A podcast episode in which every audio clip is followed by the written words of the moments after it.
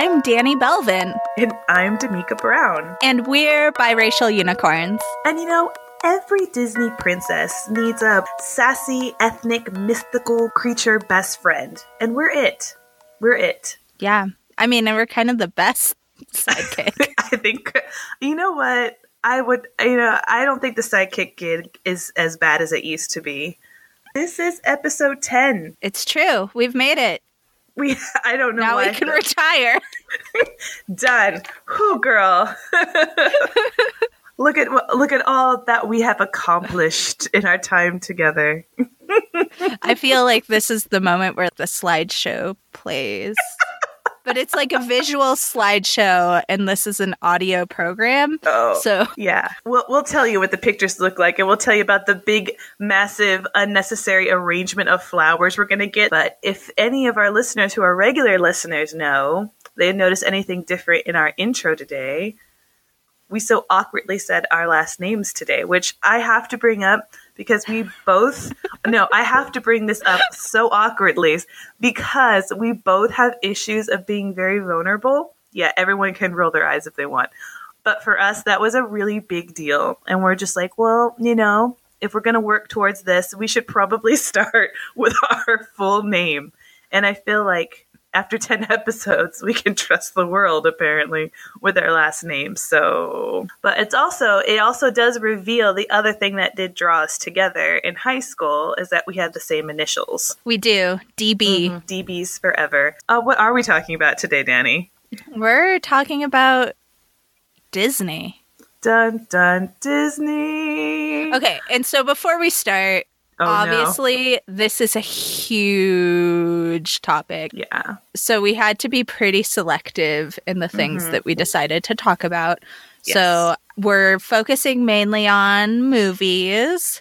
Yes. And only some movies because we can't talk about them all. No. I think we're we're staying pretty firmly canon of main feature length films. Yes. I feel like this is going to be a somewhat divisive episode, maybe more divisive than the cats versus dogs and no. animals as fur babies. I, I doubt it, but let's see. I don't know. Are- people people are really passionate about Disney.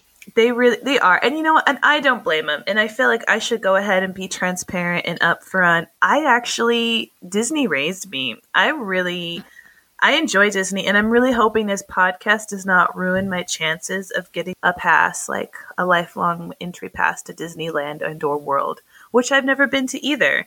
So, uh, with that being said, there are some things that I cannot sit back and just ignore being like, yeah, Disney, I do love you. And I probably know way more music than I probably should from you. But there are some things I just kind of, I just want to bring up. That's it all I want to do is just bring it up, Disney. Yeah, I think, I mean, and it's similar for me. Disney is so deeply ingrained in my childhood and in my experience growing up that I have a very deep connection to Disney, even though I wouldn't consider myself a, a big Disney fan or anything now in the late 80s, early 90s, when we were but small children, school age mm. children, mm. I think they were huge cultural touchstones for us. Yes. So I think there's a lot of a lot of nostalgia and a lot of that wrapped up in any sort of feelings we might have about Disney. So I don't know. Do you want to start with maybe uh, like what are some of your earliest experiences with Disney? It's funny. like I said, a big, big Disney fan and it always i know it's going to be quite mushy because we moved around a bit. My both my parents in the military but you know my mom retired a little bit earlier so she can be awesome mom and she hustled and did other jobs but my dad was the one and i don't know it was one of those weird things that always made you feel like an anchor going to the movies or singing a song even if you lived overseas. Just growing up and having some of your favorite ones it wasn't until i was a little bit older maybe 9 10 and started singing a lot of the showpieces, you know, they would do medleys where they would mash up all the songs and you'd sing them at your choir. And if you're going to do a Disney one, you know you're going to get the kids involved, you know, the people, the audience are going to like it. So it was always a good go to. Well, I remember one time they they had a song from Dumbo, and I in my mind I had seen this one I know the pink elephant part is pretty trippy, but that wasn't, you know, that wasn't the thing that ever stood out to me. It was a little clip of the scene where the jive talking black crows, which one of them was actually named Jim Crow, was in there. And yeah, yeah his, his name is Jim yeah, Crow. Girl. And I, I remember seeing that little bit of music in the medley, going back home, watching it again now, even just a couple years later, and just being uncomfortable. Do you know what I mean? Of just kind of being like, just, just not quite sitting with me. Mm. And that's when I kind of started, like, you know, that, that first realization of, mm, this this doesn't feel good. Why do I feel kind of off about this? Why am I cringing a little bit about this scene? And yeah, that was probably like my first real experience of Disney. Why? why? And you were about nine or ten.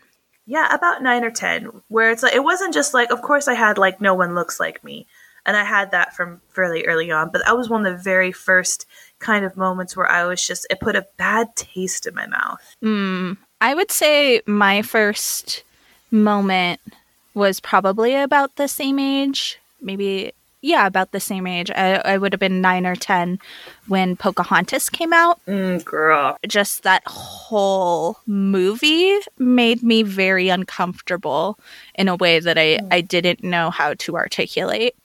So yeah, that was my my first experience with the whole movie. Beginning and, to and end. I felt like and I felt like I should have been more excited about it, having like a Disney mm. princess who looked kind of like me, but it just made me uncomfortable. Like really uncomfortable. Girl, you already know. Oh, this this one's going to be a hard one to stick to. All right. it's going to cuz I just want to dive in. I but know. You, I know. Yeah. I know. Have you have you ever dressed up as a Disney character? Did you ever dress up as a Disney character for Halloween or anything? Not for Halloween. I was always weird things for Halloween. Um, when I was playing with my brother and sister, we would always pretend, but mm. I never hmm. had like I see the kids now. They are fitted like, and my daughter isn't like not any like an exception to the rule. But a lot of girls, they have a princess dress for every day of the week. Not like right. some little rags to it. They've got like hoop skirts, lace backs, little crowns, little cute shoes. Like it's they they have them. I I don't. Uh, maybe my mom can probably call me out on that. Been like, girl, are you kidding me? No, I I don't remember having like an actual dress up, but we would pretend. Like I was a pretty kick-ass mermaid. Mm, I think we all pretended to be Ariel. Like mm. I definitely every time I was in the bath pretended I was Ariel.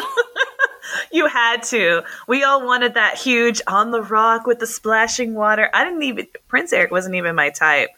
But I just wanted, you know, we all wanted a fin for some weird reason. We all want we all want fins apparently, and to to interact with a sea witch. But that was weird. I don't know. So, all right. So you, you did definitely have Ariel in the tub. Did you ever do any dress up, any Halloween costumes you want to come out and confess I, to? I did. I mean, like, I always was really into dress up. I love costumes. like, I think that's the main reason I have all these degrees in theater is because I just want to wear costumes. Girl, no judgment. but yeah, as a kid, I was, I think I was Alice maybe twice. Um, oh, that's a Halloween. good one. Yeah. But like, I didn't ever wear a blonde wig or anything. It was just like my black hair and my brown skin being Alice. Oh and then I was after Aladdin came out, I was like a gender bent genie. Like I wanted to be the genie, but I wanted mm. to be a girl. so I was Aww. a girl genie. I'm kind of feeling that. I really am. I'm already seeing it in my head. Please tell me you were blue. Oh, and then it gets better. But then I decided I wanted to be I wanted to be purple because purple was my favorite color. So I was a purple gender bent genie. It writes itself. And somehow I think it might be just as good as the live action one, which we'll also get into. Yeah, later. we'll get into that. As an adult, I have been Snow White and I have been Moana. Ooh. And that was mainly because my husband and I uh, were running a small farm and mm-hmm. uh, we were selling at farmers market. And so they had a big event every halloween at the farmers market. And so we were encouraged to wear costumes and I had, well, first I was Snow White because I had short hair. I had like basically her haircut. And so I was like, what's an easy costume I could do that kids would like? And so mm. I already had like a yellow skirt and I was like, oh, I can just make the shirt the top part of it. And so I was Snow White one year. And there was a very adorable moment in my life when like a little kid was like, you're not the real Snow White. And then like continues to stare at me and then says, are you? Oh, which no. was adorable. I'm That- like, kid, my skin is not white as snow, but thank you. he would no see what had happened was is that snow was like forget this forest all the fruit here is poison all these little men keep making me clean their house i'm gonna go get some sunshine deuces and that's exactly, Exactly. what happened yeah. oh my gosh my friend totally got for her kids because she's a great mom. Her two girls have birthdays really close together in summer. So she had of course this is at like the height of frozen. And uh, and i felt so bad for kids who like frozen in the desert because even white girls get a really good tan in the desert. But the girl who like volunteered and had her own you know on a costume that that girl was a latina ex like she beautiful dark skin dark brown eyes absolutely gorgeous fronting that Elsa wig with no shame. Like she was in her skin, and the kids just followed her around the park. She just showed up to the park and was just awesome with the kids, and they they didn't question her. They just followed her around and wanted to be all up in her magic. And that's probably I loved it. I loved every moment of it. So yeah, you totally could have been Snow White. Yeah. totally. Yeah. So, it, I mean, I, I did it for the kids, even though I'm hmm. not like saying Snow White should be anybody's role model. but You leave Snow alone. It was hard being the first Disney princess. That was not her fault. She was just a baby. it's true. I mean, like in what the Snow White story, she's like 13 or 14 or something. Yeah, she's ridiculously young. Like on another episode, we have to talk about the ages of these princesses. Like that alone, always just like, oh, that's that's a bit intense for a 13, 14 year old to kind of go through, but literally a conversation for another day. So let's jump in. First on our All list is Peter Pan. Mm. what what do you find really remarkable about Peter Pan, Miss Danny? I mean, I think we're looking at all of these things from a a point of view of race. This is something we talked about before we started recording. There's a lot to talk about with gender and Disney, but I think we're focusing primarily on race. So if we're We- focusing we on to, race, we'll never get through it. Mhm. Oh, I know. I know. If we're focusing on race, obviously there's a lot of really problematic depictions of Indians, Native Americans in Peter Pan, right? Yeah. From Tiger Lily herself to that whole like fucking scene with the kids putting on headdresses and running around and all the red-faced Indians. Ugh. Oh, it's it just pains me. Like it makes me feel really uncomfortable even thinking about that scene Mm-hmm. because I when you look at Peter Pan as a story from like Wendy's perspective, I like it. And I like that Wendy is like in love with this idea of Peter Pan and like really into him and then spends one day around him and is like uh no, I don't think so. Fuck this guy. this is not what I want. I like the idea of going back to a starch British household was better than spending another day.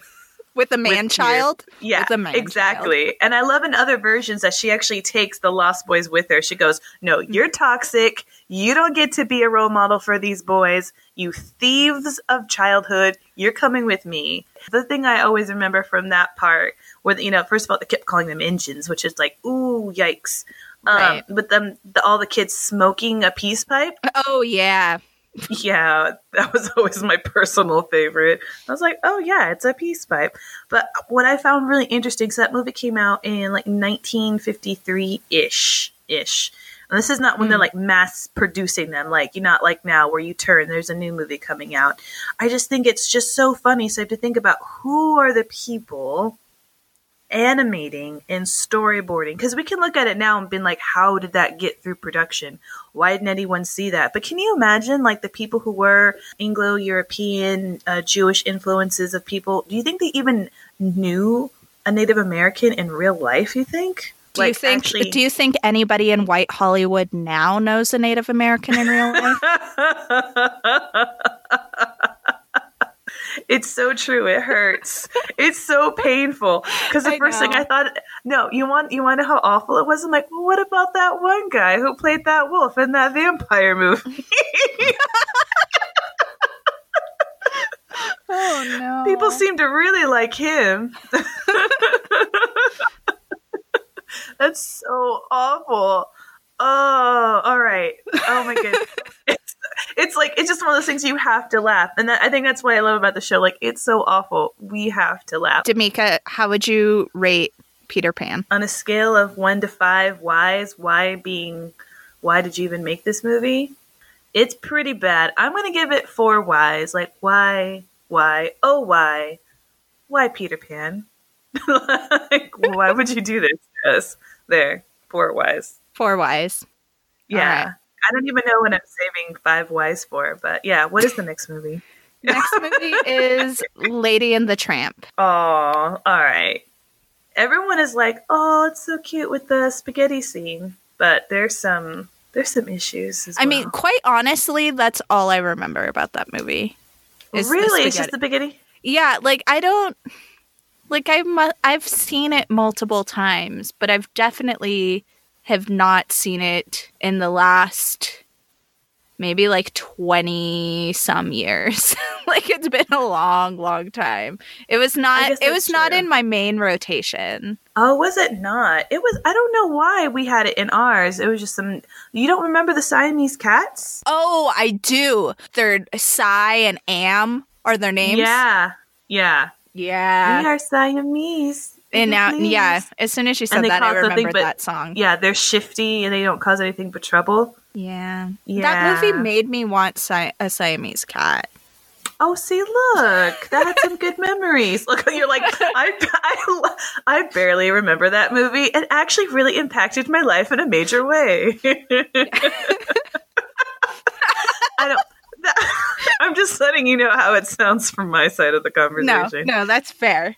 yeah. fair. And it's, I know the okay, Siamese cats yeah. were terrible. Were so were. terrible. They were really messed up. And they were I, I don't I think everyone everyone always goes towards the cats, but I'm going to go ahead and say Lady and the Tramp is sneaky because if you remember, where was Lady and the Tramp eating that spaghetti? They were eating it at the back of this Italian restaurant where these guys serenaded dogs with like accordions and their characters were very like ah oh, the Johnny bippity boppity poopity. It's like well, mm. well that that's a little. It's not bad. I would literally only give this one one why. Why did you think that was necessary? But besides that, like I don't know. I feel like the cats deserve two whys.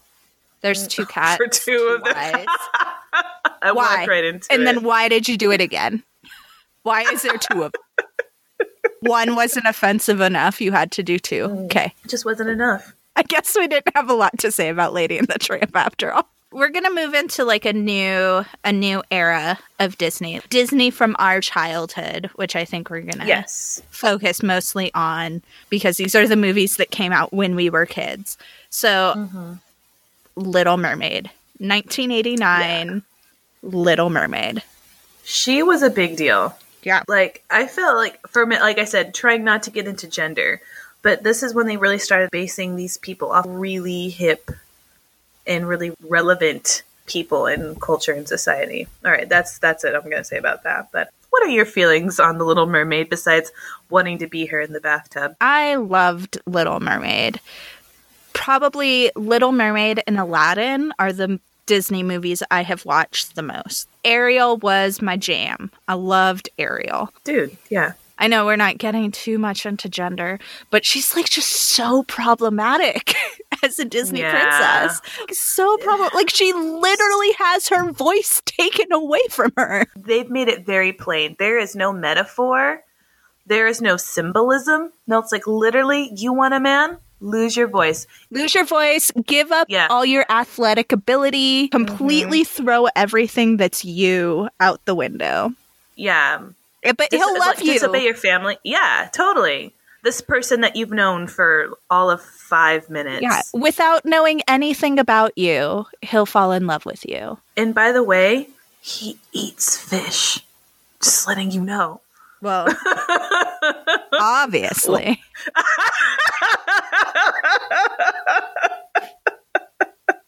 This this show just got an explicit rating. I mean, you like, interpret that however you want. yeah, you know what? I apologize for nothing. but think okay, sorry, sidebar. It is a seaside town. What do you think their main import and export is on this town? Oh, totally. I'm just saying. I'm just, and she didn't think any of this through. So the thing is, with this particular one, not just with like myself, but other people have found, if you go on the internet, of talk about the character of Sebastian, another sassy ethnic sidekick.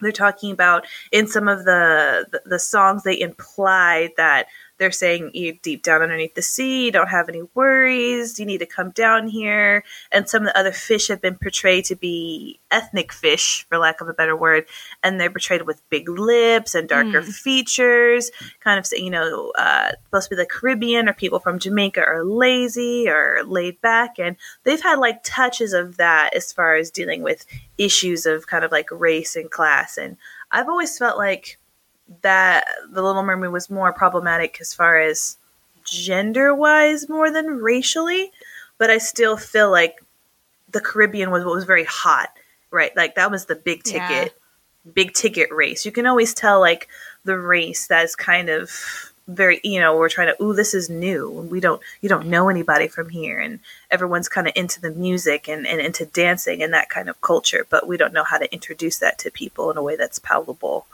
I don't know. I could be reading into it. Right. No, I think you're right. And Little Mermaid is based off of a Hans Christian Andersen story, right? So mm-hmm. it's it's what Danish.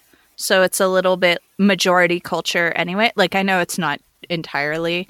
White people see it as less exotic. Danish is less exotic than Jamaicans, even though they're so much closer to us geographically.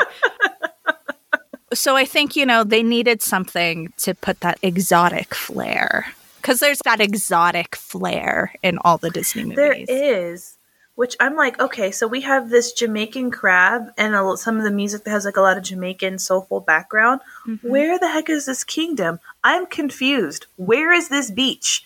And why is the beach full of white people with a lot of French based clothing? I'm really. Yeah, I don't know. Also, just honorable mention to Ursula in her human form, who was like so hot.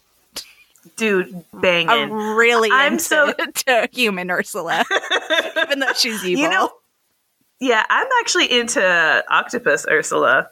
yeah, I'm just oh, gonna go. I'm, I mean, I'm, I'm into that curves. too. But I mean, like, but human, like, I'm not gonna, I'm not gonna get with a a half octopus. But like, human Ursula, hot. Vanessa. Her name is.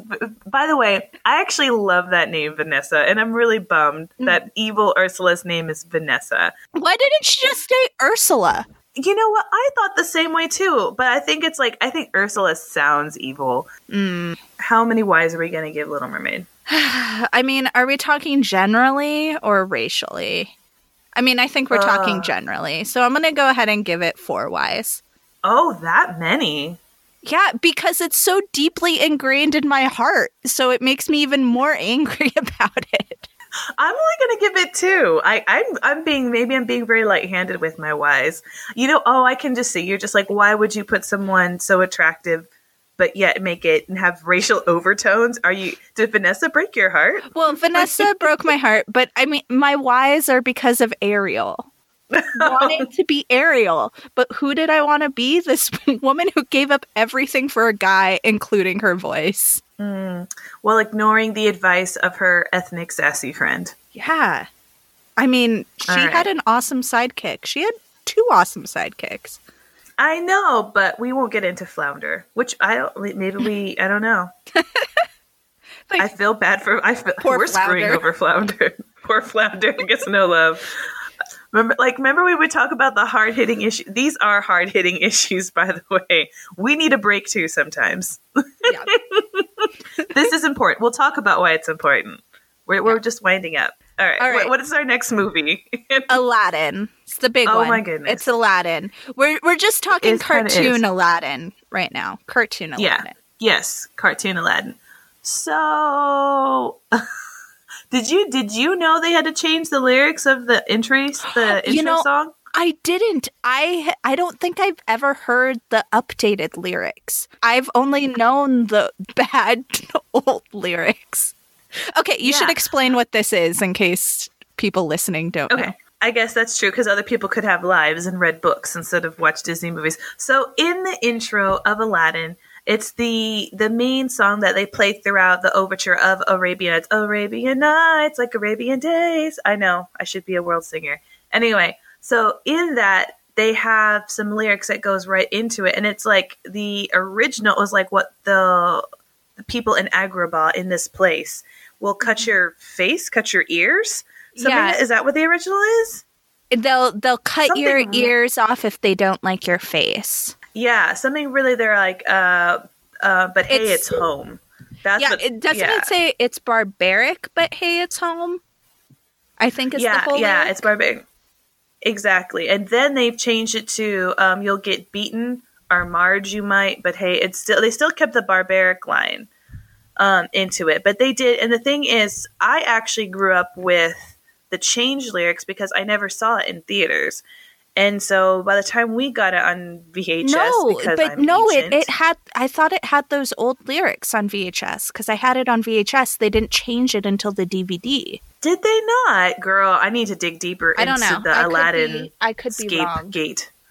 So, but the thing with this is that they had to change that, and so why are we even bringing this up? So, this was kind of a really big deal for them to once again completely change scenery, not just to have a sidekick who was of a different race completely, but to have the whole cast in quotation marks and the whole setting take place in this beautiful place of Agrabah in Middle Eastern kind of feeling.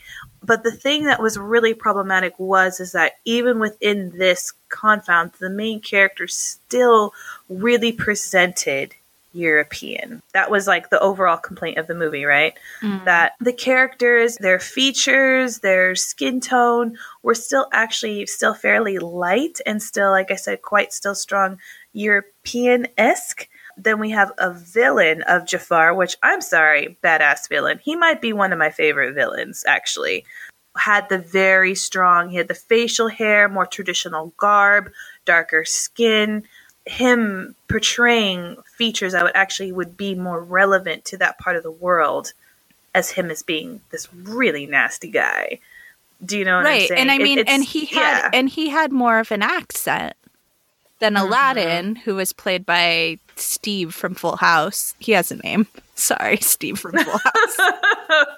Yeah, that is him, right? Yeah, Uh, yeah. I did remember well. Yeah, which by okay, do should that bother us? Does it bother you? what? That a white guy When- played Aladdin's voice? Yeah. Yes. Yes. Okay. It, it, I'm- I mean, I'm- it bothers me now, but I then no. Like I thought it was like a No. cool Easter egg that he was in Full House.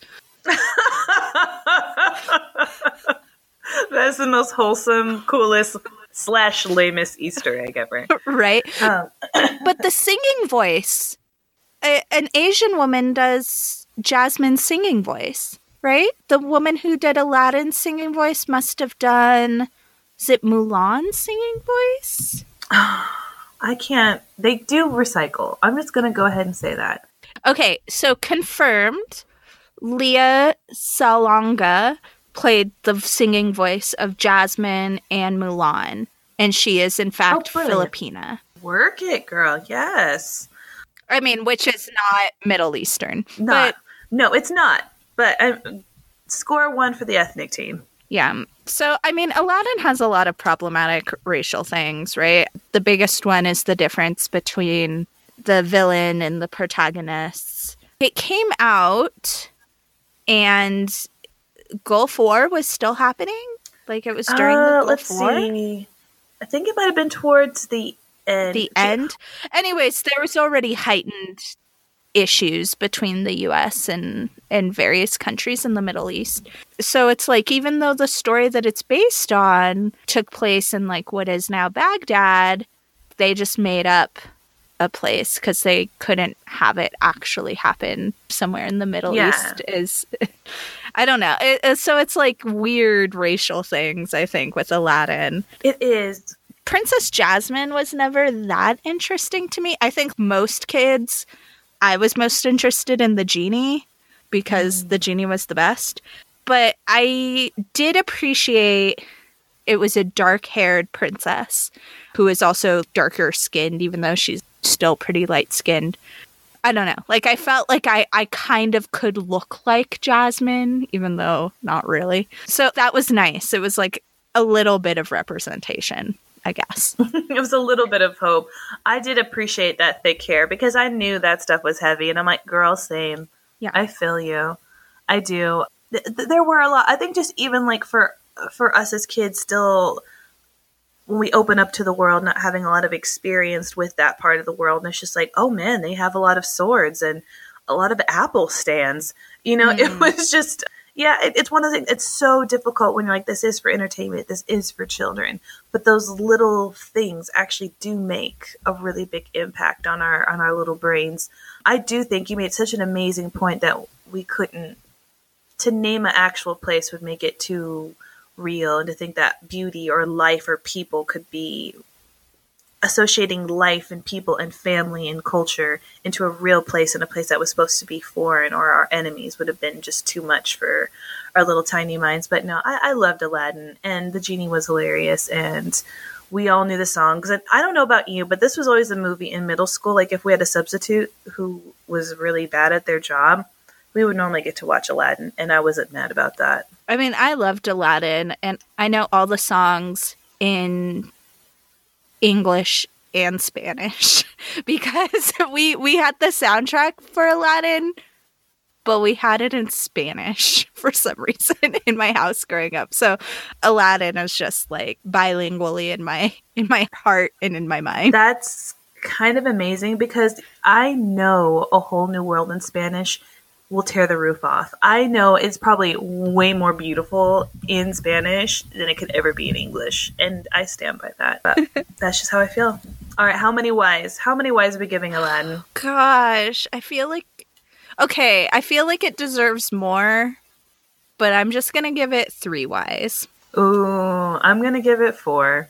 Okay, that's fair. I'm definitely gonna give it four Ys. Or maybe I might just give it like I'm gonna give it one Y that's worth four. Like why? Uh, like a really long Y. like a really long way. Is The Lion King the next one? Yeah, I do feel like in a past episode we did pick on Lion King already. we did. It's true. That's true. But there's so much there. We could still pick on it some more. Yeah. I mean, we didn't even talk about the hyenas. Girl, you already know why we didn't talk about the hyenas. Yeah. Lion King. How are you going to use the musical influence and then transfer this? I'm, I'm, I'm, I'm skewing from it. Transfer this to Broadway and be more than happy to have the influences of beautiful, like, you know, African culture, but not. Why didn't you do? Why? I'm already putting the whys in. Why didn't you have the same love in casting that for the original, like, characters and put a lot more of like the language and the heart and the soul into the original cartoon script. I feel like Disney wasn't wasn't there. Disney wasn't there yet. I know. The difference between the animated movie and the Broadway show shows some growth on Disney's end. Even though it was Julie Taymor who directed it and it's a white lady. I mean, and this is mm-hmm. another problem for me and Disney. not only the representation in the films, but also the voices behind them, the direction and the creation behind them. There's so many layers that need to be addressed. That's that's that's really true. But I do think like in our next little layer of movies, this is where the joy is because now we're getting people who were, you know, our age growing up with like Snow White and you know Peter Pan enjoying animation and being really inspired by Disney, and that's why we don't completely knock them. Now they're becoming directors and animators and musicians, and that's but but yeah, I'm getting ahead of myself of the future. But um, the hyenas of the Lion King. So the villain was portrayed by a white guy, British guy, right? And then the main character of Simba, both young and grown up, was by a white guy. Mm. Young Nala was she was black because that was Raven-Symoné, which was a really big Raven deal. played young Nala's voice. I probably knew this somewhere in my mind, but have Yeah, because that was a it was like Raven Simone, Jonathan Taylor Thomas. It was like it was a really big deal at the time. Um, I cannot for the life of me remember who voiced older Nala. Cannot re- like remember her name. I have no idea. but it, it's just like a lot of these main characters. Oh, the Timon and Pumbaa character. I believe they're both white. I, it was just one of those things of like, ah, you know, this is. It's just weird. They all did. I mean, I enjoy the movie. It's once again, it's definitely probably one of the the favorite in, in my household, and my little one now she loves it too. So it's really fun reliving it with her, and it's still really enjoyable. And art wise, it really broke a lot of grounds, especially with computer animation. It was a mm-hmm. really, really big deal. It's just like you were talking about before with like the bad lions having darker features. It's just these little subtle things, isn't it? Like Yeah. they have brown eyes, so they must be bad. I love Lion King too. Lion King is, I think, the the big trifecta that I watched over and over again were Little Mermaid, Aladdin, Lion King. It is kind of problematic, but in some ways, it's it's easier to to accept that because they're animals. Like I don't hmm. know, it because they're not human. They're African, but Jonathan Taylor Thomas is playing one of the voices. Does it grate on my soul the same way? That's true. Oh my goodness. Can you imagine if they took that cast and made it a live action and they saw like the very few people of color? Like there's Mufasa, which is great. You know, Mm. keeping it real, Mr. Mr. Mr. James Earl Jones. But then like you have the hyenas who are all ethnic. Right. And it's like, yikes, that um, they're the baddies. It'd be like, wow. And they live in the bad part of the savannah. And they're banished and they're mangy yeah, and they're I know. poachers. We get some and- like yeah. Chicano representation finally, but out in the barrio, of course. What? What Beverly Hills Chihuahua wasn't enough for you guys? I mean, I, I- really relate. I know that's not. definitely. I know that's not Disney, right? I don't. not Disney. I don't think so. I don't even know what this is, to tell you the truth. Beverly Hills Chihuahua. Gosh, do you not know what that is? Uh, I I, think it's like George Lopez literally voices a Chihuahua. oh god, great, great. I'm just gonna. I hope you have sweet dreams about that. No, you need to Google that, and I'm so sorry for your nightmares. And the worst part is, there's like three and four of them. Hmm. I feel like there there. there's a Chihuahua and Lady and the Tramp that we didn't talk about. Oh yeah, because they were. Oh girl. Oh, he was in the in the pound. He and he also had like a very thick accent. Yeah, and his sister had a really super long name. And now I'm taken back because that scene in the dog pound was also my favorite and least favorite because my first little kid solo was He's a Tramp. And I would sing that into a little kid microphone. and I would live my best life singing He's a Tramp. But then also it was really ridiculously sad because the dog definitely got euthanized on that. So there's that. Chihuahuas. So what's your Lion King your Lion King rating? I'm, you know, I'm gonna give it because I'm seeing progression. I'm gonna, I'm gonna give it two wise. I'm gonna keep it just two, Yeah. and I am, and I'm seeing like they're gonna. I'm, I'm anxious for the live action one. I'm really nervous about it, but for now, just two wise. Okay. Like a very lighthearted wise. Like, um, why, why didn't you get some people of color to cast your show, and why, why the hyenas? Why they gotta be so nasty? So there we go. Two wise. I, I agree with two wise. The last two I want to talk about are Pocahontas and Mulan. So it's what, like 1995 and 1997 ish? Yeah. when bangs were big and socks were tall. I mean, that's And- my life right now, yeah. Tamika. You're just describing my current life. Girl, keep them socks tall. keep them socks. That's going to be our sign off from now on. Go out there, keep them socks tall. All right. So, uh, Pocahontas first. yeah, we've got to do it. We've got to do it. We have to say it. We all know that this is not anything whatsoever like the original story of Pocahontas, which was not even the real name. So, if we take this story as complete and utter fiction that's l- insanely loosely based upon this story, what what the heck, man? I just the fact that we depict Native Americans, we're trying to say that they're not savages, but yet we depict them in a very savage way. Well, there's two types of Native Americans in this movie in Pocahontas. Oh yeah, There's like the noble savage, like Pocahontas, Mm-hmm. and then there's the savage savage, right? So those Mm-hmm. Well, are the yeah. two depictions of Native Americans. It's like, and it's all in relation to their treatment of white people. I don't know. It's so. This was the first Disney movie that made me like really uncomfortable. Guess I knew enough about history to know that it was not an accurate depiction, and then just the whitewashed ending like just made me like ugh.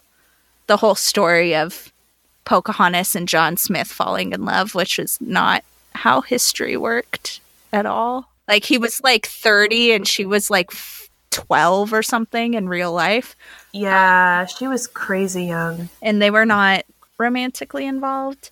I don't know. It like the whole thing makes me really uncomfortable. So I I don't I didn't watch the this movie as much as the other ones we've talked about. So I don't have as many specific instances burned into my mind and I can only even remember like one song from the movie.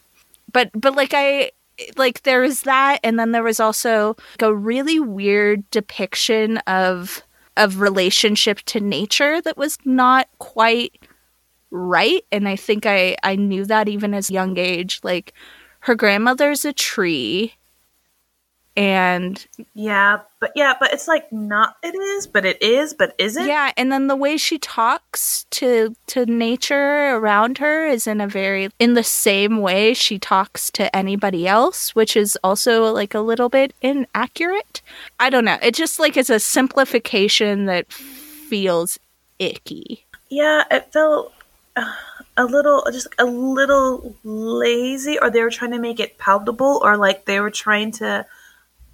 What I'm thinking, and I could be completely off, is that they're like, yes, this particular culture is very in tune with nature. How do we depict that in a cartoon? Hmm. How do we show that they have respect and reverence and they really live by the land, for the land, with the land? How do we show that? Well, you chit chat with them, obviously, and you kick it and you call a tree your grandmother. Like, yeah win win. From a musical standpoint, this one broke all kinds of records and, and all of that. Eh, You just don't want to be happy with ever what they throw you, but the one time you also want to be kind of happy because there's something else that's just different. Because that's how I kind of sort of felt about Pocahontas at the time is like, oh, there's someone else who is a little bit more like athletic and outdoorsy and has darker features and dark hair like me.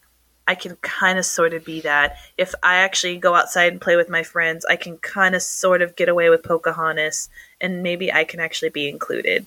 So that was probably like the o- the only highlight. I I definitely give that one. I don't. I feel like that that that's a whole other level of wise. It is a whole Like- like like I would give it five Ys straight out. Yeah, I think because it made me uncomfortable, it never had like that rewatchability for me and I didn't really like it. And it was that that same problem of here's a Disney princess who kind of looks like me. Like even to this day when I'm like there's no Disney princesses that look like me, people are like Pocahontas. And I'm like, "Uh, Do they really? yeah, Oh, they quick with that Pocahontas. I know." Girl, if you want something that, do you want something super cringy? Have you ever seen Pocahontas 2? Oh no. No, I have not. Oh, you have homework, and it's awful homework.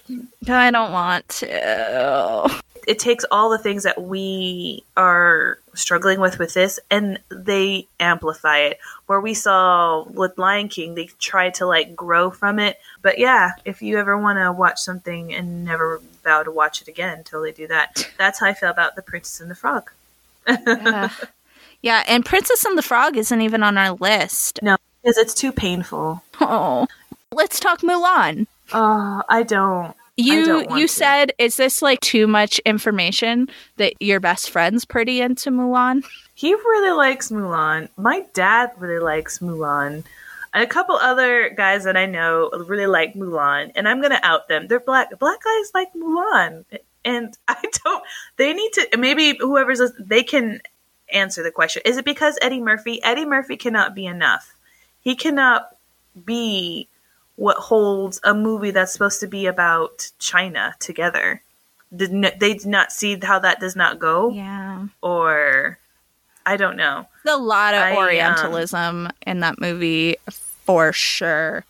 Is that is that what it's called? Orientalism, yeah. It was a term coined by the scholar Edward Said. There's like so many articles about it. I, I mean, I've I've read a lot of articles about it because I have degrees in Asian studies. Um, so oh, I don't doubt it's a thing. It's like the name of it is like when you hear the name, you're like, you're like, you're like, oh, is that? But of course, I, don't deny that that what it's about in cases isn't actually the Yeah, real thing. no. you just hear the name and you're just like, oh, I think it would, I thought it'd be called something else. yeah, Orientalism. but um, Mulan's also like a lot of whys. Also based on a real Yeah, person. I don't know, but but I also kind of like Mulan. I like Mulan more than Pocahontas as a movie, even though maybe I shouldn't. The "I'll Make a Man Out of You" song. There's a version Mhm. that Jackie Chan sang in Cantonese that is everything. It's like my favorite thing in the Oh. world. because he can actually sing, Yeah, can't he? he's he's just amazing. The world needs more Jackie Chan. Is what the world. Yeah, I don't think there's. Yeah, and he's just a nice guy. Yeah. but he can like really sing. Yeah, the music in it is actually is really good. And of course, if you're any kind of music nerd, you kind of you kind of dig it. I do like that she wants to try to honor her family, and she does risk everything to do this. You know, and the fact that it, it is based upon a true story makes it that much more you know badass. But I just think if we're we just miss out on the treat and the joy that is the actual culture. It's a reoccurring thing. Culture is used by Disney as a paintbrush on top of things. It's mm. very just surface level. It's not very deep. And so even though this is a story about somebody from a different culture, it's the same basic story that Disney always tells.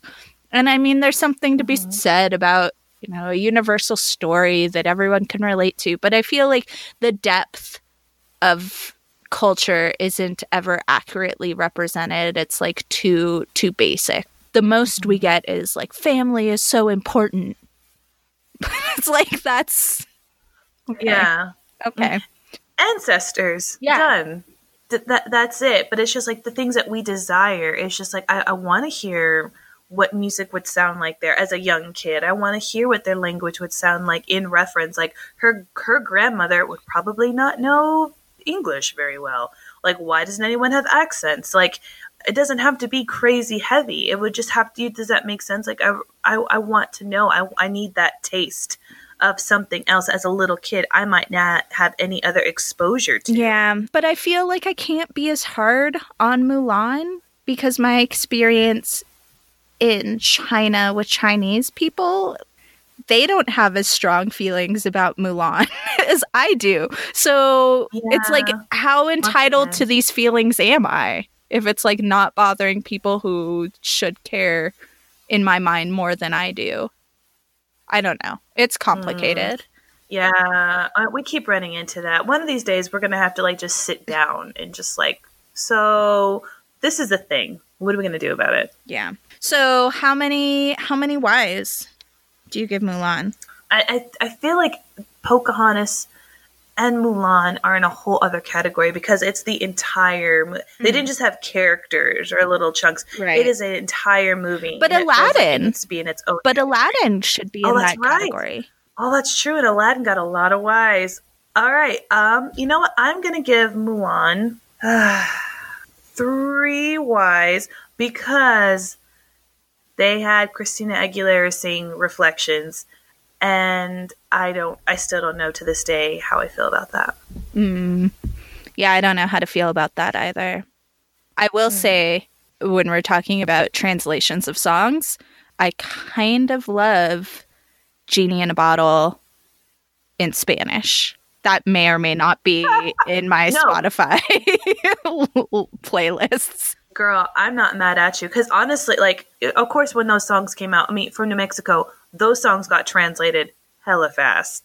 Like, done. I'm not mad about that whatsoever. I'm for you. I'm for it. I want to just touch very quickly on Moana, and this is totally selfish because I like Moana a lot. No, I love Moana. Never apologize for that. I feel like it's a big turning point for Disney. It's still culture is like dressing on top of a movie in that same vein, but not as badly. And I think part of that is because for the first time ever with a movie, Disney actually brought in outside cultural advisors. They recognize yeah, that, you that know, so yeah, they recognize that it's predominantly white people making these movies. So they brought in like the uh, a, a group, the Oce- Oceanic Story Trust, to serve as cultural advisors on it. So even though it's still not perfect, it's it could be better. Like there was at least a little bit, and they had a little say. Originally, Maui was bald, and they were like, um, no, he needs hair. That's not, this is not like culturally appropriate for this movie. And they, the animators turned around and whined about it because animating hair is difficult. But in the end, they gave him hair. So at least there's that. At least Maui has hair. Oh, and look at that. And I know, what was it? They were talking about, like, Pixar actually chimed in and been like, we, we going to help you out with this texture because texture is important. I actually, I really enjoyed it. I was, I actually went, I took my daughter to go see it. And then I liked it so much. I was like, "Oh, Michael, my husband, you really, you really need to go see this. Oh, I guess we'll all have to go again." Um, so I went to go to the theater to see it twice. I really enjoyed hearing another language. I really enjoyed just seeing different uh, color and a, di- a different silhouette on a female that I hadn't seen before. Um, like I said, different texture, a storyline that I couldn't predict. I, I enjoyed all of that. I, I really did. To me, I guess to me, I like maybe because I love it so much, I haven't got to the point where I'm poking holes in it just yet. Does that make sense? Like when you're just like, no, I love this. Please don't hurt it. Please don't point out all the flaws. I'm gonna be asleep on this. I'm not gonna go. But I, um, I'm also a big fan of uh, Lin Manuel Miranda, and so to me, I'm like, of course he, you know, Yeah. I'm a big, I'm a sucker for him. The music really is great, and I love I love him too. You know what I love most about Moana is the character of Moana. In my mind, she's oh yeah, if we're gonna call her a Disney princess, even though she was like, I'm not a princess in the movie, I just love that her story is not about romantic love. And and we can say the same thing about Frozen. For me, Moana, there's no love interest at all. It- There's no love interest for her, which is amazing. I love it. And I also love like really her nice. relationship with Maui. And yes, she's like a child and he's, you know, a demigod. And it's refreshing to see a relationship between a female and male character that's not romantic. And yes, there's always like no, I completely agree. sidekicks and stuff that are usually male um, for the Disney princesses, but they're usually animals. So it's not like it's different. It's different. And Mhm. and I love her. She's strong and gets shit done. I'm a big fan of Moana. And the year that I was Moana for H- Halloween, my husband was Heihei, the chicken. And it was the best No. couple's costume ever. That really, really is. And I'm so glad I know what your husband looks like. Like, not everyone has the joy of that. And I'm sorry that they don't have the joy because I, and he commits. I can imagine him really committing to the costume. Um, you have actually made my whole night. No, the thing is, I actually, um, for my daughter's birthday, we got her a Moana costume because the first princess that I'm not like, oh, if you must, if you must dress up like one. One I'm like, yeah, girl, go ahead, go for it, go save your island. And I love it. Nothing makes me happier than my daughter like running in the forest and being like, how far I'll go. You, you know, I I'm I'm on board. Like I don't have to sit there and have a talk first. Like I don't have to debrief her about the character for once. I'm like, actually, you know, this is probably not great, but you know, have fun and enjoy yourself. This is the first, I'm like, just go for it. No, I'm for it. I dig it. Just enjoy. And I love that. I also love that a lot of the the voice actors are of Pacific Island descent within it. Mm-hmm. So I'm I'm a fan, but I still have to give it a why because I think that that it still is kind of culture is dressing on top of a movie. I still think some of the depictions mm. of the culture are inaccurate. I think like mm. even in the way people talk about it, people talk about Moana like she's Hawaiian and she's not. She's Polynesian. But it's also they kind of just like grouped a bunch of Pacific Island cultures together and depicted it mm. as one, mm. which is problematic. So I still have to give it a Y, but I think it's it's better. And I love it. I love Moana. Is it because of the coconuts? Is it a lot of reference to coconuts? Is that why it bothers you so much? Eh, I'm scarred from being called a coconut growing up. Please don't bring up coconuts. To me. Consider the coconuts, though. I'm going to give it one why. Why is it so good? There. That's my why. Okay. So, so kind of what spurred this was our opinions about live action Aladdin, which is coming out we're yes. two months away from the release of live action Aladdin.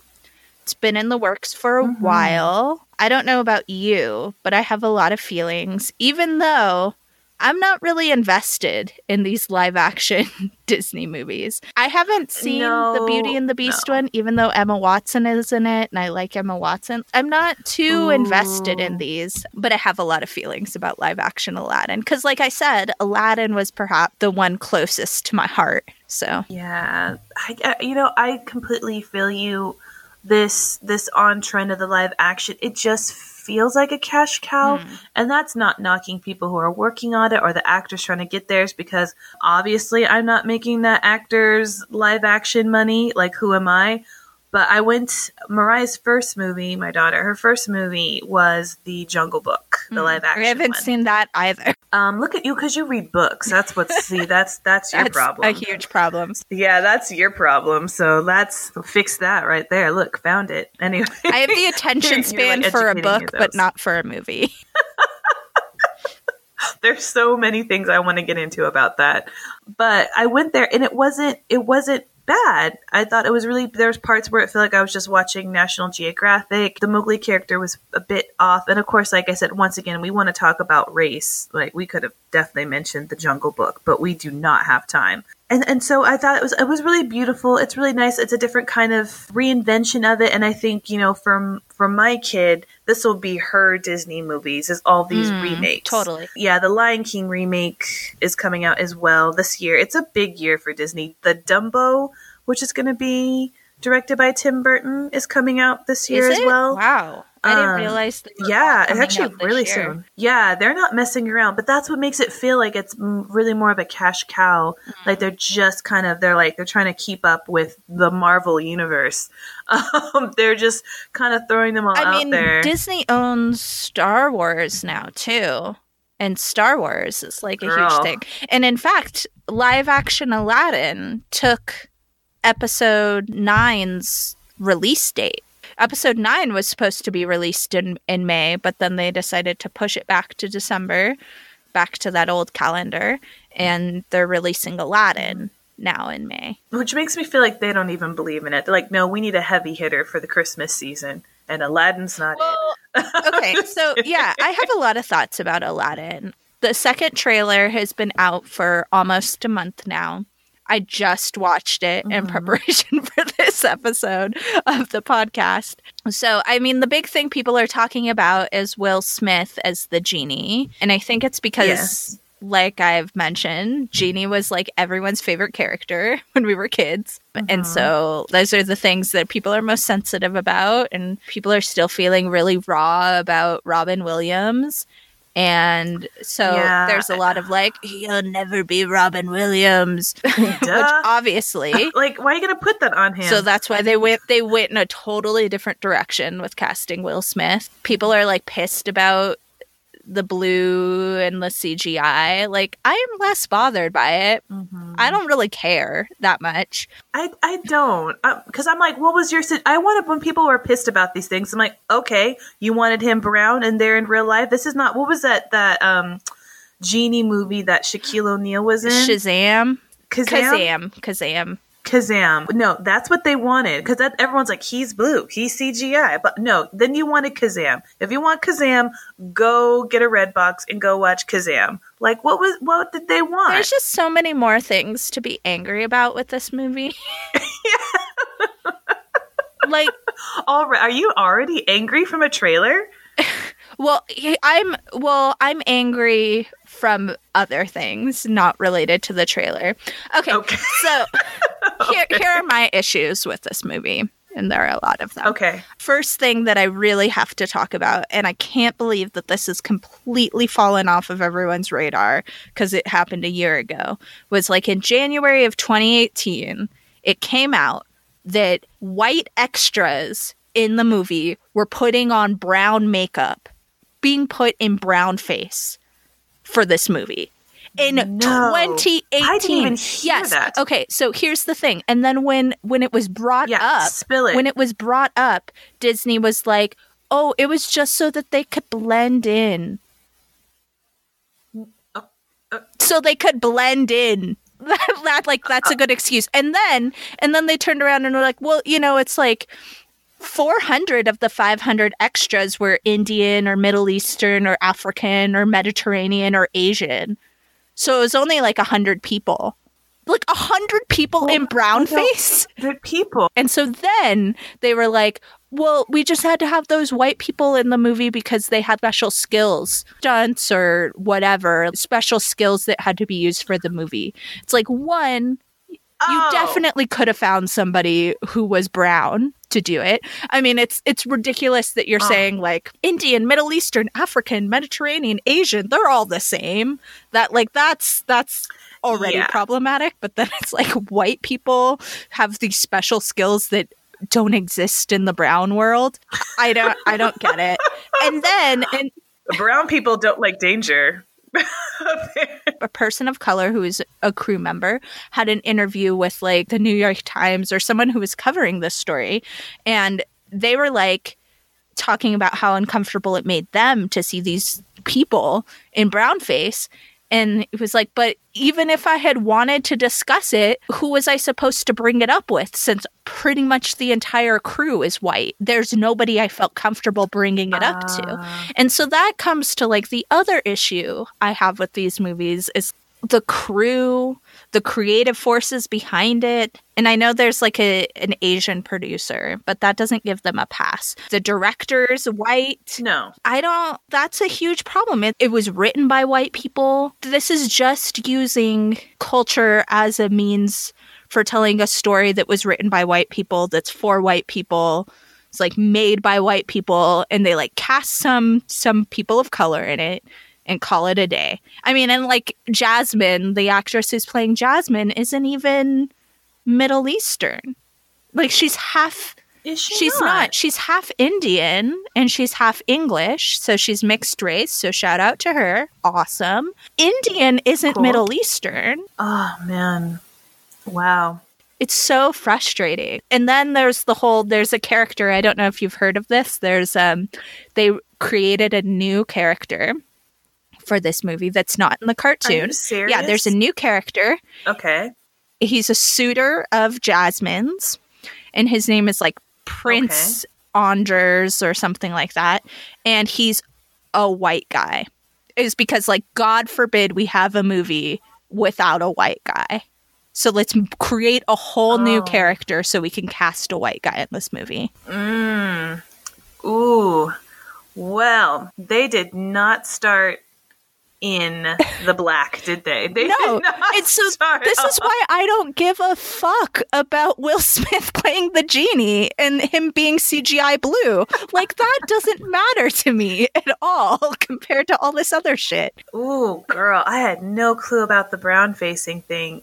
Double, double yikes. That doesn't even get. Oh, that's what it is. It doesn't even get wise. It's gonna get yikes. It's gonna get four and a half yikes. like, and the thing, that, but that just really it makes me feel a little bit more um, confirmed that it does feel a little like a cash cow. Totally. Like they're like, this was a very, very popular movie. This is the one people are gonna go because you're right. That was one of the movies a lot of kids would rewatch. I think especially a lot of people I said are still a bit raw and nostalgic about Robin Williams and A Whole New World broke the world. Now we have that next generation. It does feel very cash cow-esque because they're not taking the same finesse that they have taken with other projects. Because here's the thing now, Disney, we know, we know you know how to include and involve other people of other cultures in your projects because we've seen it now. We know you can, so now you don't have an excuse. Does that make sense? Yeah. Like they've shown the benefit. So why it's like now you've seen the benefit, you can see the ama- like the amazing product that you can actually make. But do you think that it's easier still to involve another culture in a cartoon than it is in you know, a real life kind of situation? Right. Do you know what I'm saying? It's like what you're talking about. It's easier with an animal, but now it's like, well, it's easier to have that that that culture involvement in animation, but it's still not okay to really kind of go full on with it in real life. I don't know. I'm feeling that's kind of what it is right now. Yeah. Ugh. Did they really have to take it to brown face? I don't know. Did you do know they're trying to make another Mulan as well? Did you did they have that in the works as well? And they've had a lot of casting. That's what they keep that as well? saying. They keep. I remember two years ago when they were talking about casting for this movie, and they had casting open for like three months. And I remember they were talking about Riz Ahmed perhaps being um, Aladdin, which I was like all about, even though Mm-hmm. Pakistan is a weird, maybe Middle Eastern, depending on who you talk yeah, to. it's like get it's like getting Yeah. warmer. so maybe maybe that would have been okay. And like he's he's Bay. I love him so much. Faye. you always surprise me. I'm I'm a complicated person, okay? You know what? Don't you dare change. Not for me and not for a blue Will Smith genie. I'm tired of hearing that there's all these issues with casting. Mm-hmm. It's really I don't think it's as difficult as they're making it out to seem. It's because they're once again so concerned about the money and they're so concerned that like things have to be done the way that they've always been done and it's hard for them to to envision new talent in these roles and getting somebody who's not white like leading movies and it's it's like I'm just so tired of movies, of white Hollywood movies. and Disney is the worst, even when they're trying to do these these stories that are rooted in a culture that is not white. They're like, "Oh, there's not the right actors to play these roles." I don't know. I still I stand by it. Like like what I said in the um when we did something similar to this with the Hallmark Hmm. uh, episode. I am actually not going to put on the blame on Disney because guess what Disney is? Disney is a company. It is a cash cow. And at the end of the day, they're like, we want to make your dreams come true. And we also want to sleep on enormous piles of hmm. money. So, in my heart of hearts, yeah, of course, I want to be like, you're going to be accountable because of your stature, which I would we would want to touch on briefly before we try to wrap this B up.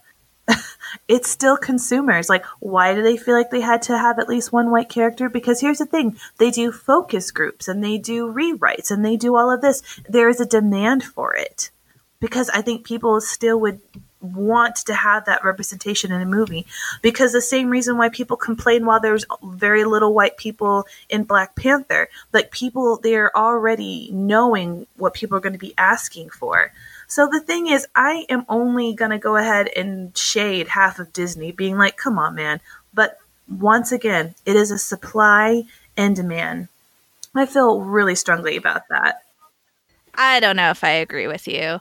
I hear mm-hmm. that, mm-hmm. but also, but there's still people running this mm-hmm. company, and and yeah, they want to get paid.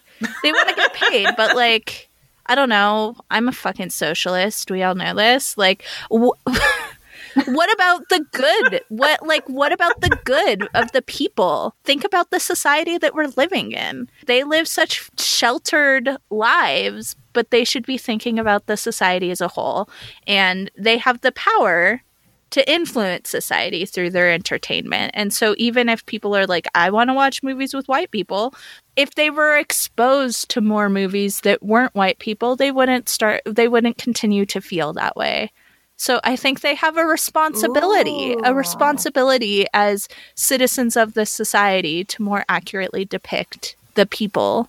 No, but I think where we disagree is that I believe that if people start demanding more, we'll make it more. But if you believe if they start making it, we'll change our taste and start desiring. Yeah, I think it's more, and I think it's both. All right, we're on the different end. Yeah, it is and that's okay. I think we're just like we're trying to decide where we are, but it's so we've spent a lot, a lot of time talking about these animated films, and it may seem like it is just for funsies, like it's not important, especially just for funsies. Like we need a little bit of a break. And a, we are nerds in different aspects, and I always enjoy talking about these things with you, Danny. But on, on the realest of real note, for me, the the reason why I want to talk about Disney is that I forget how much Disney owns. Mm.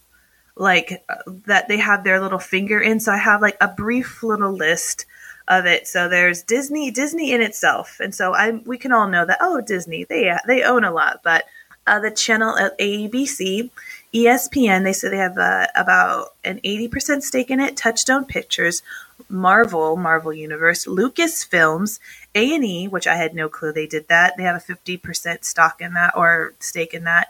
Uh, the History Channel, they have fifty percent holding in that. Lifetime, fifty percent holding in that. Pixar, Hollywood Records, uh, Vice Media, uh, very little stake in that. Core Publishing. Then they, of course, they have the Star Wars, the Muppets, which uh, love the Muppets, Disney princesses and princesses like their their name, their characterization, anything that can be used with the Chronicles of Narnia franchise, which I completely forgot about, the Par- the Pirates of the Caribbean franchise, the Winnie the Pooh franchise, the Indiana Jones franchise. Um, this is weird. I looked in everywhere to make sure this could be confirmed, and some maybe Grey's Anatomy, which is super random. They also own several companies that help with the major publishing of a lot of famous YouTube channels, and also uh, was it Steamboat Ventures, which is also a streaming company for startup web channels, which are quite large as well. And of course, they had the big uh, Disney and Fox. Oh, they say oh this uh, expected to close in the summer of 2019. What the heck? What the heck? capitalist are, society are we live in, this? Tamika. Like you said, those people just want to get paid. Oh. So they're just acquiring more and more things. They want to get paid. This is like the biggest game of Monopoly, and I am losing, and I'm about to like about to pass go and not collect my two hundred dollars. But but the reason why, on top of this being frightfully scary that Disney has their finger in all these pies, is that they're a massive influencer. And when we have something that is an influencer we want to hold them to a higher level of accountability. And why does that matter for mixed girls like myself and Danny? Even for something that we might seem like to be like a cartoon, is that even with a great imagination, you still, as a little kid, want to be able to put yourself into some kind of like fantasy in imagination. And to a lot of children, this was their first taste, their first revealing of any kind of culture or race. And for some children, that's actually still true. If they're getting these negative connotation that people of different backgrounds are always going to be sidekicks, that they're going to be evil, lazy, uneducated, or even worse, silent. What is that going to say? And you can sit there and say it's just a cartoon. It's not a big deal. But these are the biases that constantly of start weighing us down. It's like if you see a massive boulder and you see it over time as the waves kind of start crashing up against it, it will begin to erode and break down. And that's how we feel like with with children and even our own society. We see these things and we think we're firm in it, but over time we start getting washed away. We begin to become numb to our own biases of how we view other people, other races, other cultures, other orientations, gender and we have to hold something that has that much influence in our life to a higher standard. Disney, I love you. I just want you to love me back. I just that that's what I want. I want a princess that's not a frog half the movie or her highest, you know, ambitions in life is not to just serve food to other people. You know, I th- that that's what I want. I want you to think that You're absolutely right. There's more variety in in Disney in mm-hmm. the characters now than there were, you know, when we were kids. But like the women of color are always portrayed more as sexual objects than the than the white princesses. Like the the princesses of color are more sexualized than the white princesses. You think so? I do. I always feel like they actually are the opposite. Like they're not viewed as desirable. No, they're sexualized. Like think about go back to Jasmine. What's her one weapon against Jafar when she's taken? She starts to get all, you know, bedroom eyes at him mm. and it's like sexualizing. Who doesn't her. love some bedroom eyes? But yeah, that's true. And look at just the drawings of the characters like Snow White, Cinderella, Sleeping Beauty, fully clothed. When and then you go and you look at Jasmine, Pocahontas, they're a lot more skin, like shorter skirts, more emphasis on their curves, which I understand is part, you know, cultural, whatever. But like, I don't know. I just find it all like it seems more sexualized to me. See, I didn't read I didn't read sexual. I read that they were actually like they're making them wild. Yeah, no, I think I think savageness. I think it goes hand in hand though. Oh, savage sexery yeah. sexery. I'm gonna keep it. I kind of like it. I am, um, but but that but that's just the thing. Even just having those conversations of thinking like these you know, women in these different times of different places, they are savage, and because of that, they are going to dress and be a certain way. And uh, you you don't think entertainment or media or something like this. We went predominantly with animated classics that they're going to have that much power when we first started having animated films, a lot of these characters were based off of these minstrel characters, these blackface characters.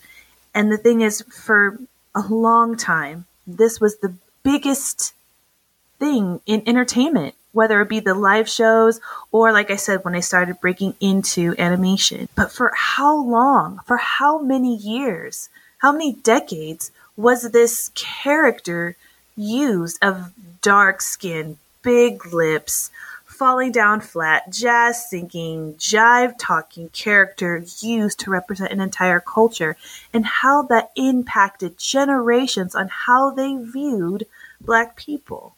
That is a cartoon. That's what a cartoon did. That even now I look back on some of my, especially like old Looney Tune commercials, and I see Daffy Duck, you know, pretending and, and joking around and saying, Yes, sir, massa, to Elmer Fudd character, I'm like, my gosh, I was fed that as a young child, thinking that that was a depiction of an old timey black person. That is the power of something of, of, a cartoon. Do you know what I mean? Mm. And we can't just let it get off scot free because we think it's something for children. In fact, we should hold it more accountable because it is supposed to be something for children and family. It's it's kind of like the same argument we were having before. It's like the chicken or the egg argument. Mm-hmm. How much is it influencing society or how much is it influenced by society? And I think it's both.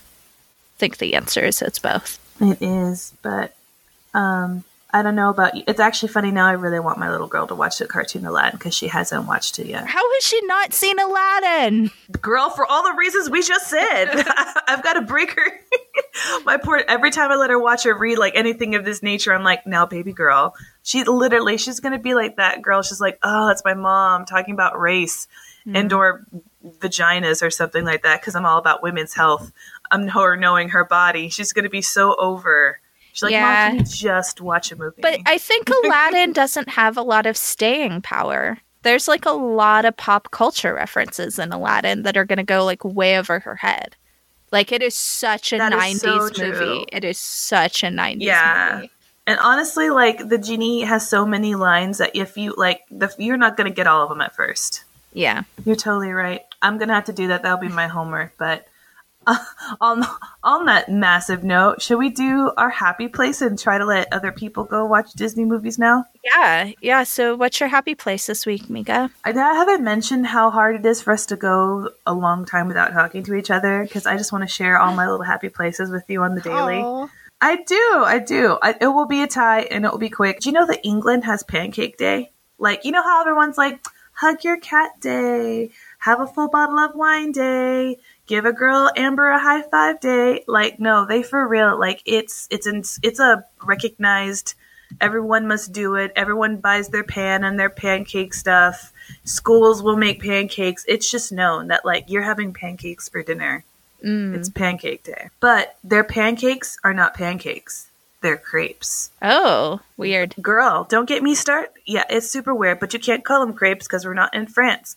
But yes, their pancakes are crepes. Our pancakes are actual pancakes, and I will make both because, well, America. Yeah. Um, I but I yeah, there we go. That's probably the only time I- you'll ever hear me say. I also, America. I mean, we have pancake day in my house. It's Sunday. it's like we have pancakes like every Sunday. I love it. I I feel you. I absolutely feel you. But I like it because the only thing I will give crepes is that you can fill them, so you can have sweet Mm. and savory. And I like. I'm a girl who eats variety. I do like a savory crepe a lot. hmm Girl, you need goat cheese up in there? Ugh, forget it. Anyway, so Pancake Day is tied with something just new. Kids trap music. I just put that on my Facebook. Oh, Facebook. I saw know that. I saw that on your Instagram today.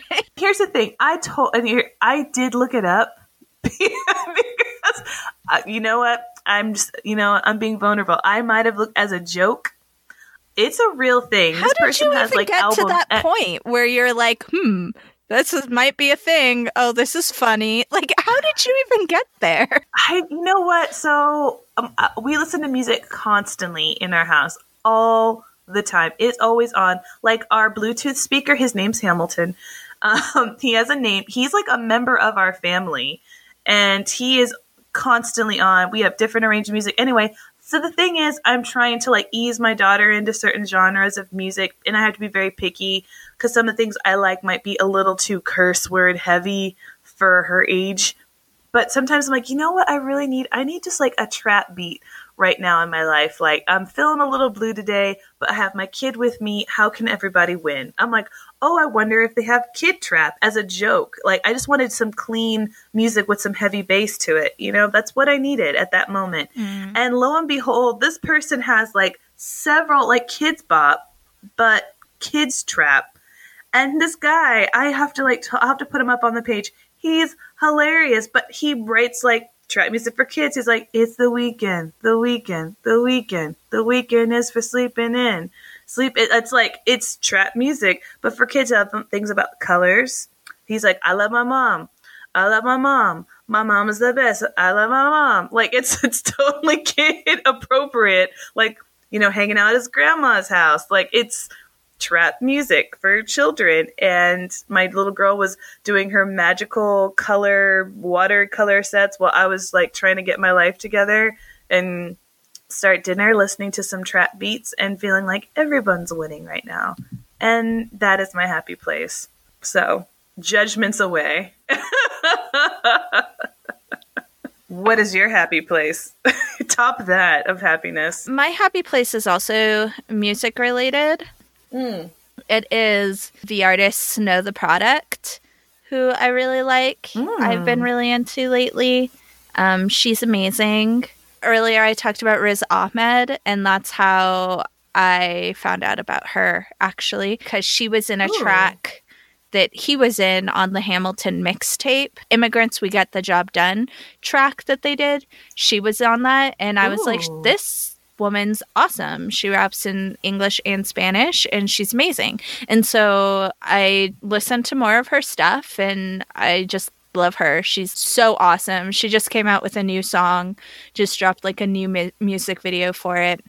And the song is called Gaslight. It's about being gaslit by a man. And it's like it's some like real like it's some real angry rough rough stuff, but it's it's good. She's she's cool. And but if you're looking for a really great track by her, my favorite song by her is the song Dalegas, and it's like mostly in Spanish. It's her and a Mexican rapper. He does a verse or two on it. But yeah, I recommend checking her out. Ooh, I'm always down for that. And I think, mm, you know what? Dot, dot. I'm excited. I'll have to go check that out. Yeah. Oh, and it's it's vaguely Disney related because her her moniker Snow Tha Product originally she went by Snow White and then it became Snow White the product and then it became Snow Tha Product. No. that was very like that was very the artist formerly known as Prince of her. Yeah, totally. Or P Diddy of her. Um, that's amazing. I'm so excited to try that out.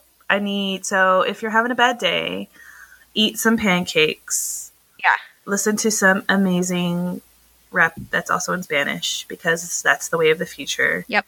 And if you don't like that, you can listen to some kids trap about. Yeah, it, it, I mean, she curses a lot. So if that's not your bag, um, hit up the kids trap music. Yeah, yeah. If you if you need a trap beat in your life, which is it's I it's very therapeutic, but you but you got also have a kid, so you know you got to do what you got to do. well, we'll be back in a couple of weeks. Yes, I will miss you all. In the meantime, if you're missing us too much, you can find us on social media. We're on Facebook and Instagram at Biracial Unicorns. Our art was by the amazing uh, Dolly Pop Art. She is awesome. You should go follow her. All her stuff really, I, I literally love looking at all her stuff. It actually makes my Instagram look way cooler and hipper than normal. And our music is by the awesome Joseph Scott a member of Citizens of Tape City, also listen and follow them on all their social media. Yes. And if you have an idea of a topic you'd like us to cover, or if you have a question you'd like us to answer, you can either reach out to us on social media or you can send us an email the old fashioned way. We're biracialunicorns at gmail.com. And so I think that's it. I gosh, I hope so. Poor Disney didn't even ask for that. Hopefully, we didn't break too many hearts about Disney. or I hope we didn't ruin our chances of getting free Disney passes to Disney World. Yeah, well, that ship may have sailed. and when you're right, you're right. All right, we'll be back. we'll be back in a couple of weeks. Peace out.